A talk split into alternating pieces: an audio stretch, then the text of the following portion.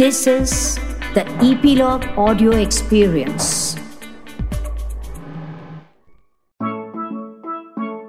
नन्ही दुनिया के प्यारे बच्चों, आपको हर सप्ताह नई नई कहानियाँ सुनाना हमें बहुत अच्छा लगता है आपको कहानियाँ सुनना पसंद है ना हम्म इसीलिए आज मैंने डॉक्टर कुसुम अरोड़ा ने आपके लिए जो नई कहानी लिखी है इसमें हमें किसान, यानी फार्मर के महत्व, यानी इम्पोर्टेंस के बारे में पता लगता है। आप जानते हैं ना, कल, यानी 23 दिसंबर को किसान दिवस था। यह कहानी आप ही के जैसे शैतान बच्चों की है। इसे आप तक लाए हैं इपिलॉग मीडिया एक स्कूल था, दिल्ली के पास, फरीदाबाद में। वह स्कूल हरियाणा के बॉर्डर के पास था, इसलिए कुछ बच्चे दिल्ली के थे और कुछ फरीदाबाद के। क्योंकि यह स्कूल बहुत अच्छा था दूर दूर से विद्यार्थी यानी स्टूडेंट्स पढ़ने आते थे। आप सभी बच्चों के स्कूल की तरह यहाँ पर भी लंच टाइम होता। सभी बच्चे अपने अपने टिफ़िन फटाफट खा, खेलने भाग जाते और मस्त हो जाते। एक दिन उनके प्रिंसिपल लंच टाइम के बाद एक राउंड ले रही थी क्लासेस का।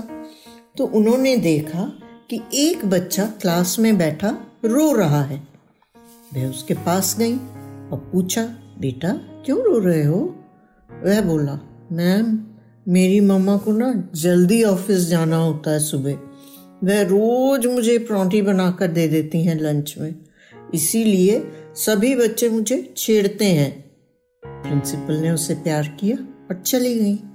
फिर उन्होंने मैनेजमेंट की एक मीटिंग बुलाई और कहा, सभी बच्चों को स्कूल में लंच दिया जाए, जिससे सभी बच्चे पौष्टिक और एक सा खाना खाएँ। सभी तैयार हो गए, ये तो बहुत अच्छी बात थी। तब से सभी बच्चों को लंच स्कूल में दिया जाता। लंच के दौरान कैंटीन का इंचार्ज और उसका स्टाफ ही बच्चों को देखते कि वह ठीक से खाना खाएँ। उन्होंने देखा कि सभी क्लासेस के कुछ बच्चे आधा खाना खाते, बाकी जूठन में छोड़ देते। बहुत कहने पर भी कोई असर नहीं हुआ। फिर से मीटिंग बुलाई गई मैनेजमेंट और प्रिंसिपल की, और उन्होंने यह डिसाइड किया कि स्कूल की खाली पड़ी ज़मीन पर सब्ज़ियाँ उगाई जाए, बच्चों के द्वारा, और वे वही सब्ज़ियाँ लंच में खाएँ। बच्चों की बारियाँ लग गई। हर क्लास को हफ़्ते में एक दिन उस छोटे से खेत में काम करना पड़ता। बच्चे शुरू शुरू में तो खुश थे, पर फिर कुछ कुछ बोर हो गए और मैम से बोले, इतने दिन से काम कर रहे हैं, कुछ उगा तो है नहीं। मैम ने हंसकर कहा, तुम्हें धीरज यानी पेशेंस रखनी पड़ेगी। इतना आसान नहीं है सब्ज़ियाँ उगाना, मेहनत करनी पड़ती है। फिर क्रिसमस की छुट्टियों से पहले कुछ बच्चों को दो दिन के लिए एक फार्म पर ले गए स्कूल ट्रिप की तरफ़ से। बाकी बच्चों को कहा गया कि उन्हें भी बारी बारी से ले जाया जाएगा जब वह छुट्टियों के बाद वापस आएँगे स्कूल में। दो दिन बाद जब ये बच्चे वापस आए तो इनमें से सबसे होशियार बच्चे को, जिसका नाम रंजन था, असेंबली में सभी बच्चों को बताने के लिए कहा गया कि उसने दो दिन में क्या सीखा।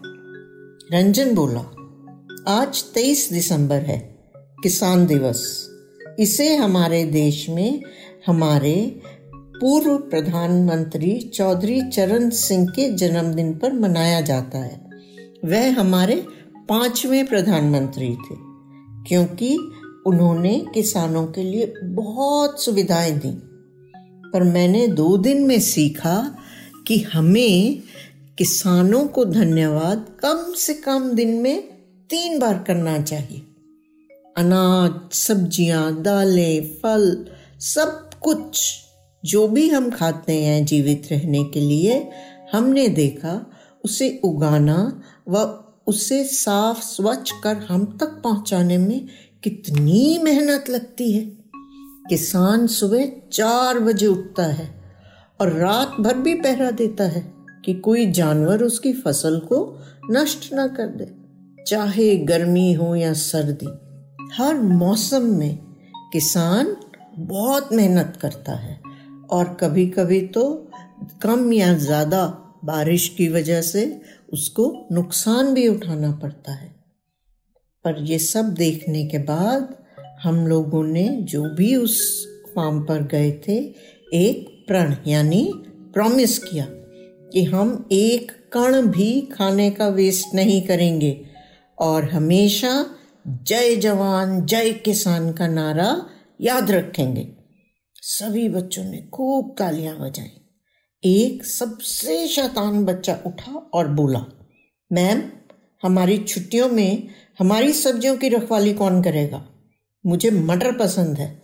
पर गलहरी फट से आकर उन्हें छील कर खा जाती है। मैं तो उसे भगाते भगाते परेशान हो जाता हूँ। मैम हंस पड़ी और बोली, तुम घबराओ नहीं, तुम्हारी सब्जियों की रखवाली माली काका करेंगे। पर तब तुम सबको आज के दिन प्रॉमिस करना पड़ेगा कि तुम खाना केवल उतना लोगे जितना खा सको और अपनी प्लेट में एक ग्रास मतलब एक बाइट भी नहीं छोड़ोगे। तो जानते हैं बच्चों इसका असर क्या हुआ? वह स्कूल और भी मशहूर हो गया। और उसके सारे छात्र मतलब स्टूडेंट्स सब अपने अपने मनपसंद फ़ील्ड में सफल मतलब सक्सेसफुल होते। और तो और, बहुत से स्टूडेंट्स बड़े होकर फार्मर्स यानी किसान बने। क्यों? क्योंकि स्कूल में उन्होंने सीखा था और उन्हें वह करना बहुत अच्छा लगा। तो अब हम क्या कहेंगे? जय जवान, जय किसान, जय जय किसान। नन्ही दुनिया में कहानी सुनने के लिए धन्यवाद। प्लीज़ अपने कमेंट्स हमसे ज़रूर शेयर करें, हमें इंतज़ार रहता है। यदि आप एप्पल पॉडकास्ट यूज़ करते हैं तो हमें रेट करना ना भूलें। और आप इपीलॉग मीडिया की वेबसाइट पर भी ननी दुनिया सब्सक्राइब कर सकते हैं। या अपने मनपसंद किसी भी पॉडकास्ट प्लेटफॉर्म जैसे स्पॉटिफाई गाना जियो सावन एप्पल पॉडकास्ट वगैरह। अपनी सब्सक्रिप्शन ज़रूर कंटिन्यू रखें, ताकि आपको नोटिफिकेशंस मिलती रहें। मैं आपसे फिर मिलूँगी एक नई कहानी के संग आपकी अपनी नन्ही दुनिया में। तब तक खुश रहें, स्वस्थ रहें।